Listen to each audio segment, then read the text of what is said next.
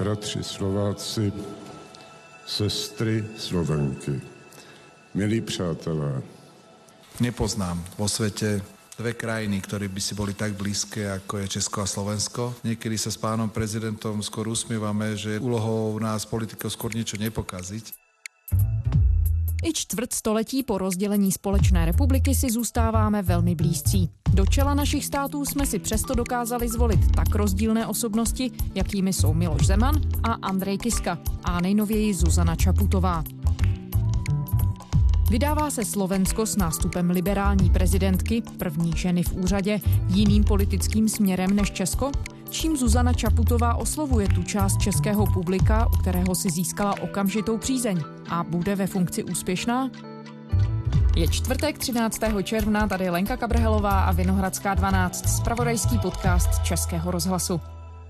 Zdá se, jako by v posledních dnech dominovali politickému dění na Slovensku jeho prezidenti. Od zvolení budoucí hlavy státu Zuzany Čaputové neuplynul ještě ani týden. Krátce po uzavření volebních místností řekl humorista Milan Markovič České televizi, doufám, že nám budete po dnešku hlavu státu závidět.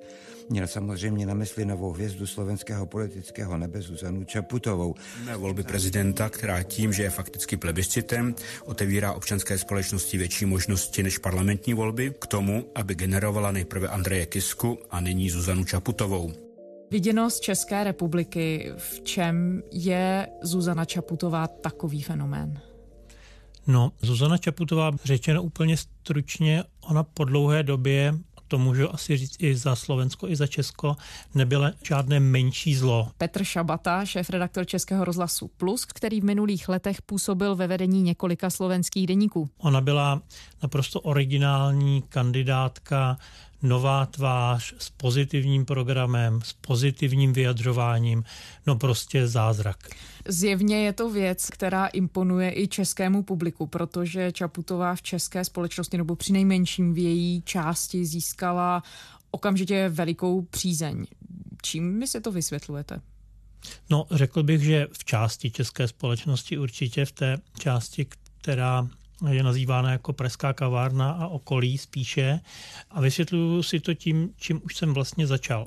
Ona měla velmi dobrý program, vsadila na spravedlnost, vyjadřovala se velmi kultivovaně, tá volebná kampaň by mala byť predovšetkým o súťaži ideí. Tento spôsob ktorý, e, komunikácie, ktorý sa snaží byť nekonfrontačný, vecný, e, ale zároveň ukazujúci nejakú, nejakú cestu von z tých problémov, ako keby fungoval. Zdá sa, že človek nemusí opustiť svoje hodnoty, môže byť autentický, môže byť pravdivý, nemusí voliť populistický slovník, aby oslovil Nešla do žádných šarvátek, které se především před druhým kolem trochu rodili. Ona vystupovala velmi klidně, je to osoba charismatická, já bych řekl, byť je to možná odvážná předpověď, ale že je velký politický talent a že to teprve ještě uvidíme.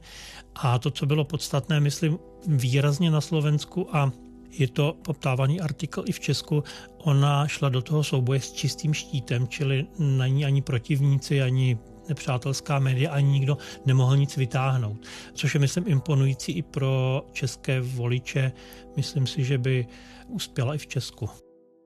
No a když se tedy část českých voličů ptá, řekněme, že je to ta pražská kavárna, proč Česká republika nemá svou vlastní Zuzanu Čabutovou, jaká tedy se nabízí odpověď? No, myslím si, že je to na straně poptávky. Jak jsem říkal, Zuzana Čaputová byla výborná kandidátka, ale to, co rozhodlo prezidentské volby na Slovensku, je podle mého názoru právě ta poptávka. Slovensko je v atmosférou ve společnosti a náladami voličů trochu někde jinde než je Česká republika. Námestie SMP v Bratislave krátko po 17. hodine praskalo vo švíkoch. V niektorých po celém Slovensku i v zahraničí, včetně České republiky, žádají na demonstracích tisíce lidí, aby úřady nezávisle prošetřili vraždu novináře Jana Kuciaka a politici vyvodili z této události odpovědnost. Požadují těž novou důvěryhodnou vládu, které součástí nebudou ľudia, u ktorých existujú podozrenia z korupcie a prepojenia na organizovaný zločin. Tam ta nespokojenost a volání po změně, především po vraždě Jana Kuciaka a Martiny Kušnírové opravdu kulminovaly kdežto v Česku ne, v Česku ještě nějaký čas budeme spokojeni s Andrejem Babišem, protože ten výrazný politický zlom nastal v Česku teprve před 6 lety, mám na mysli léto 2013, kdy vlastně zkrachoval ten systém zjednodušeně řečeno dvou velkých stran ODS a sociální demokracie těmi skandály vlády Petra Nečase. Čili ten hlavní rozdíl je jaksi ve společenské atmosféře a v politické poptávce. Jak nahlížet na působení Zuzany Čaputové v politice? Vy říkáte, že je velmi talentovaná a že vykazovala rozhodně znaky ideální kandidátky, ostatně to dokázala proměnit v tu prezidentskou funkci, když to řeknu skoro sportovní terminologií. Na druhou stranu, ono toho, a to říkali kritici, moc o Zuzaně Čaputové právě není známé, jak se chová v politice. Nemůže to být handicap a riziko?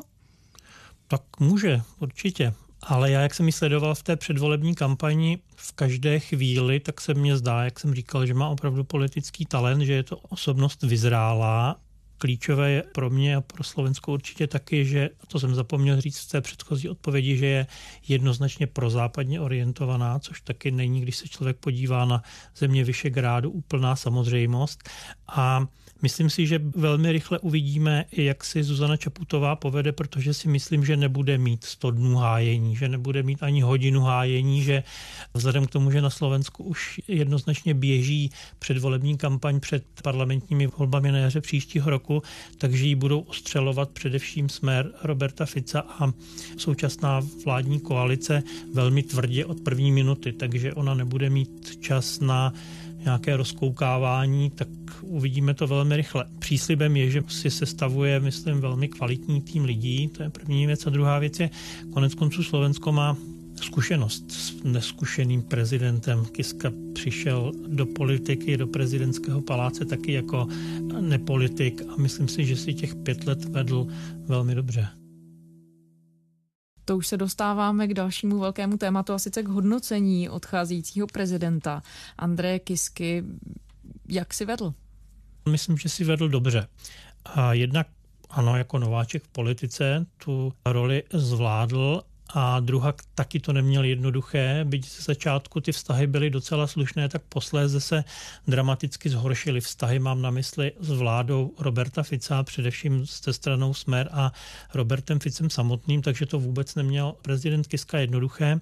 A já si proto tvrzení, že si vedu dobře, vezmu srovnání s Českem, s našimi dvěma posledními prezidenty, Milošem Zemanem a Václavem Klausem. A z toho srovnání Andrej Kiska vychází opravdu velmi dobře. Zase možná na prvním místě zmíním jeho jasně prozápadní orientaci, což na Pražském hradě poslední léta není samozřejmost. Přitom ta prozápadní orientace mám na mysli Evropskou unii a na to je jednoznačně nejlepší pro hájení národních zájmů, již v tomto případě českých nebo slovenských, čili pro západní orientace. A Andrej Kiska za celých těch pět let vystupoval velmi kultivovaně, dodržoval ústavu, což pohledem z Česka taky není úplně banální a fungoval tak, jak fungovat prezident má, to znamená, že pracoval se symboly, mluvil moudře, rozvážně, navštěvoval vyloučené vesnice a přijímal ty nejslabší lidi ve společnosti. Prezident Andrej Kiska sa nikdy netajil tým, že mal snahu riešiť problémy tých najzraniteľnejších skupín obyvateľstva. Jeden z najvážnejších problémov v našej spoločnosti je práve rómsky problém. Žiaľ, mnohokrát nie jsme ochotní si to přiznat. Kiska dlouhodobě nejen ve svých veřejných vystoupeních varuje před tím, aby se z migračního tématu dělala otázka, která rozděluje slovenskou společnost.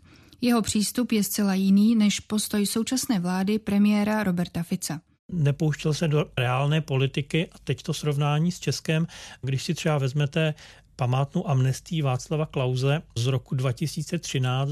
Vážení spoluobčané, dnes uplynulo 20 let od chvíle, kdy se na mapě světa... Kdy omilostnil, případně zastavil stíhání všech těch lidí, kteří v 90. letech zřejmě nebo už odsouzeně se dopouštěli hospodářské kriminality a korupce. Že jsem se rozhodl při příležitosti tohoto výročí vyhlásit dílčí amnestii, která vstoupí v platnost 2. ledna.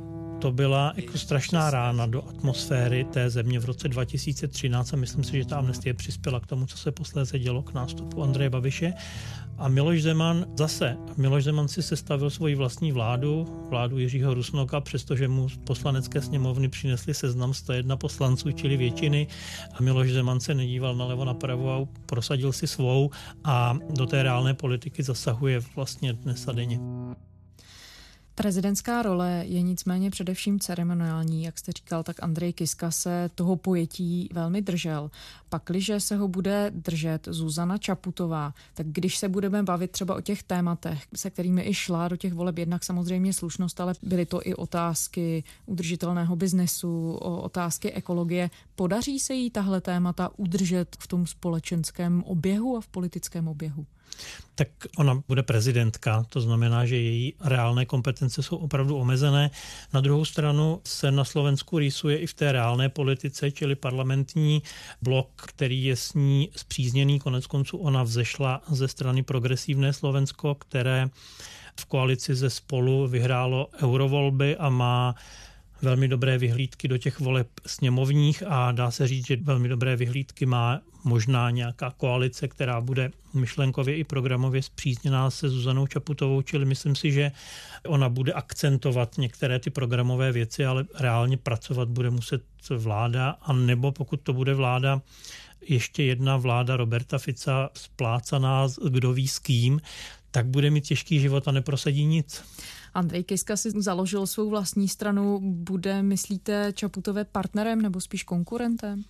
Pokud vznikne nějaká koalice z dnešní opozice a z dnešních nových stran, mám na mysli tedy progresivné Slovensko spolu, Kiskova nová strana a ta standardní opozice, včetně KDH, která podle volebního modelu, který vyšel před pár dny, by vlastně dala dohromady 80 mandátů, což je relativně pohodlná většina v Národní radě tak pak by byli jistě spojenci. Myslím si, že mentálně i programově oni jsou spojenci.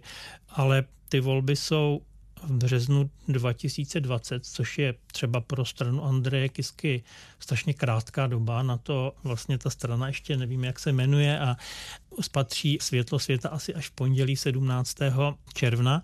Na jednu stranu je to strašně krátká doba, na druhou stranu je to strašně dlouhá doba a během těch měsíců se může stát cokoliv. Čili dneska soudit podle preferenci je obtížné. Já uvedu dva příklady. Jeden je taky z Česka. Znovu se vrátím do toho léta 2013 a připomenu, že v květnu, to znamená nějakých pět měsíců před volbami, mělo Babišovo ano méně než 1%. Hnutí ano dosáhlo většího úspěchu, než všichni čekali. Vzhledem k dalšímu rozložení sil bude nejspíš hrát klíčovou roli při sestavování vlády. Jenže jak a v říjnu už bylo na pásce druhé s 18,5% těsně za sociální demokracií a Andrej Babiš zasedal ve vládě. Zisk 18,5% zajistil 47 křesel ve sněmovně. Politické uskupení, které existuje teprve dva roky, tak získalo nečekaně silný mandát. Čili v té politice se opravdu může stát cokoliv. A když bych řekl slovenský, můj oblíbený slovenský případ je z před těch minulých voleb do Národní rady, kdy byly na jaře 2016 a na podzim 2015 měl Robert Fico a jeho smer kolem 35% preferencích, protože vládl sám, tak rozdával sociální balíčky a opravdu to vypadalo na jednoznačné vítězství. Nejenom, že pak buď se Robert Fico přepočítal, nebo mu někdo špatně poradil, on otočil v té kampani, začal strašit uprchlíky a migrací a spadl na nějakých 28 ve volbách v březnu a vytáhl tímto obratem do sněmovny Mariana Kotlebu. Vy jste zmiňoval, že Zuzana Čaputová se v politice profiluje jako protiváha Roberta Fica a jeho strany Smer, která čelí kritice za podezření z korupce a za velmi úzké kontakty s vlivným biznisem. Jaký vztah má Čaputová k českému premiérovi Andrej Babišovi? Aha, No ona se v nějakém rozhovoru vyjádřila jako víceméně pozitivně. Je to eh, bez pochyby eh, člověk, který je velmi úspěšný z hlediska svojho biznisu a aj z hlediska toho, ako sa mu podarilo, um, aký štart v rámci politické kariéry sa mu podarilo um, a vlastně opakovaně utvrdit v tom, že je to, je to určitě bez pochyby dobrý manažer, dobrý biznismen a evidentně dobrý politik, že uh, má úspěch. Ale spíš bych to přičítal tomu, že je nebo bude prezidentka a že je ve svých vyjádřeních vždy kultivovaná. To bylo vidět i v té předvolební kampani.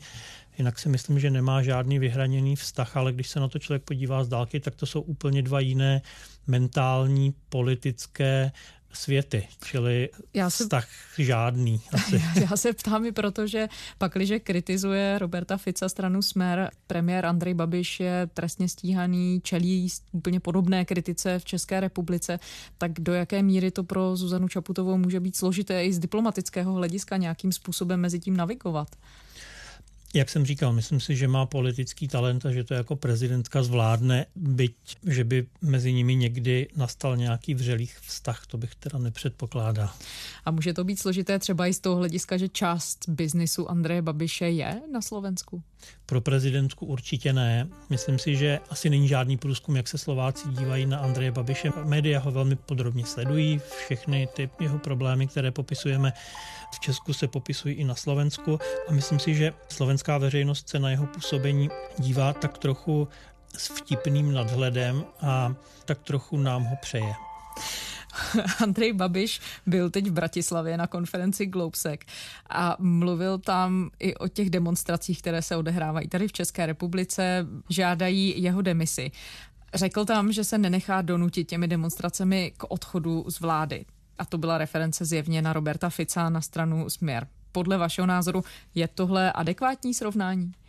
No, myslím v první řadě, že to bylo vyjádření velmi nevkusné a necitlivé. Česká republika není podle premiéra Andreje Babiše z hnutí ANO jako Slovensko a nebude měnit svou vládu na základě demonstrací. Česku se podle Babiše daří skvěle a není důvod, aby lidé proti němu chodili protestovat. Andrej Babiš vysvětloval publiku na Globseku, že lidé požadují demisi vlády kvůli jeho údajnému střetu zájmu, který je ale podle něj naprostý nesmysl. Spochybnil také počty účastníků demonstrace, které uvádějí organizátoři posledního protestu. Ti tvrdí, Přece že jen ty demonstrace na Slovensku byly reakcí na jednak na stav společnosti, ale zhmotněný, strašný, úkladný trestný čin ve vraždu Jána Kuciaka a Martiny Kušnírové, čili to srovnání bylo opravdu nemístné, to se nedělá. Konec konců seděl u jednoho stolu s Petrem Pellegrinem, který nastoupil po Robertovi Ficovi do té vlády jako premiér, čili to bylo dvakrát neslušné. Jinak ale věcně si myslím si, že Andrej Babiš má pravdu, že on ty demonstrace ustojí.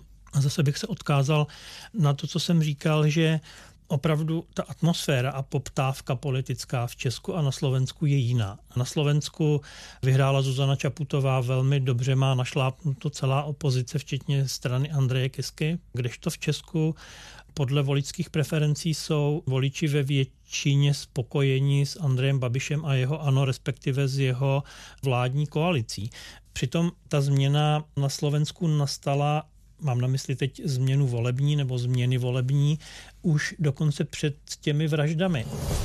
Prekvapivé výsledky. Po župných voľbách bude mať 6 samozprávnych krajov nových predsedov. Fico utrpěl porážku už vlastně v župních volbách na podzim 2017, kde prohráli jeho legendární županí Raši Blanár. Pak přišla ta vražda a myslím si, že ta změna a poptávka po změně se urychlila. V Česku je to jinak.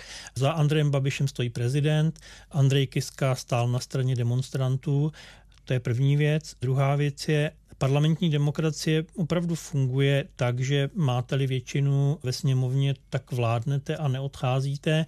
Jenom připomínám, že klíčovou roli v tom odchodu Roberta Fica sehrál jeho malý koaliční partner Béla Bogára, jeho strana Most Heat.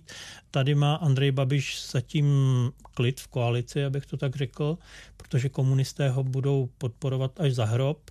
Sociální demokraté jsou v té vládě šťastní, nešťastní, ale i kdyby odešli, tak je, myslím, bez mrknutí oka nahradí SPD Tomia Okamury, čili ta nějaká vládní koalice se vlastně zdá být dosti pevnou a jeho pozice neohrozitelná. Jak říkám, základem toho ale je, že ta společenská poptávka po změně v Česku není velká.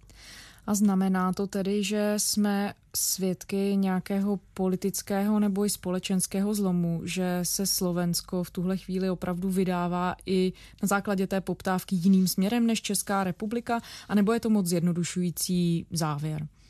No, závěr bych asi udělal až po těch volbách do Národní rady na jaře 2020, kde pokud opravdu vyhraje ta dnešní opozice a nové strany, se staví vládu, tak určitě ten rozdíl oproti Česku, ale i třeba Maďarsku a Polsku, i když v Polsku jsou teď na podzim parlamentní volby, tak taky počkejme, jak to tam dopadne, tak ten rozdíl bude opravdu dramatický, protože už eurovolby vyhrála ta koalice Slovensko posiela do Európskeho parlamentu prevažne proeurópskych ľudí. Koalícia Progresívne Slovensko a spolu ODS získala vyše 20% hlasov. Představme si, že v Česku někdo jezdí po vlastech českých a moravských a vypráví o tom, jak je Evropská unie skvělá, jak by asi dopadl v těch eurovolbách.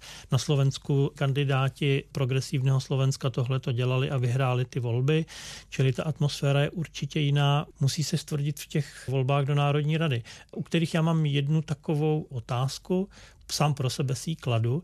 Zatím i podle toho volebního modelu to nevypadá, že by Kiskova strana vyhrála. Takže až se bude sestavovat ta moderní, řekněme, koalice, tak premiérem tam bude asi někdo z progresivního Slovenska. A já si kladu otázku, a co bude dělat Andrej Kiska? Bude jako bývalý prezident dělat ministra kultury nebo ministra školství nebo zdravotnictví, což byla jeho velká dvě témata, nebo ministra vnitra, aby dohlížel na vyšetřování těch vražd a vůbec na nějakou rekonstrukci toho soudního systému. To nevíme, ale to je samozřejmě jenom detail. Zatím se Slovensko opravdu těm čtyřem zemím Vyšegrádské čtyřky vymyká. Když jsme se tady bavili o roli prezidenta, jak velkou schopnost má měnit právě třeba tu společenskou náladu a společenskou poptávku? Myslím si, že na Slovensku i v Česku tu možnost určitě má. Podívejme se do Česka, jak za ta léta na Pražském hradě ovlivnil atmosféru v zemi Miloš Zeman. Myslím si, že ovlivnil docela dramaticky jak svými kroky, tak i svým vyjadřováním, tak svojí zahraničně politickou aktivitou, která určitě není jednoznačně pro evropská.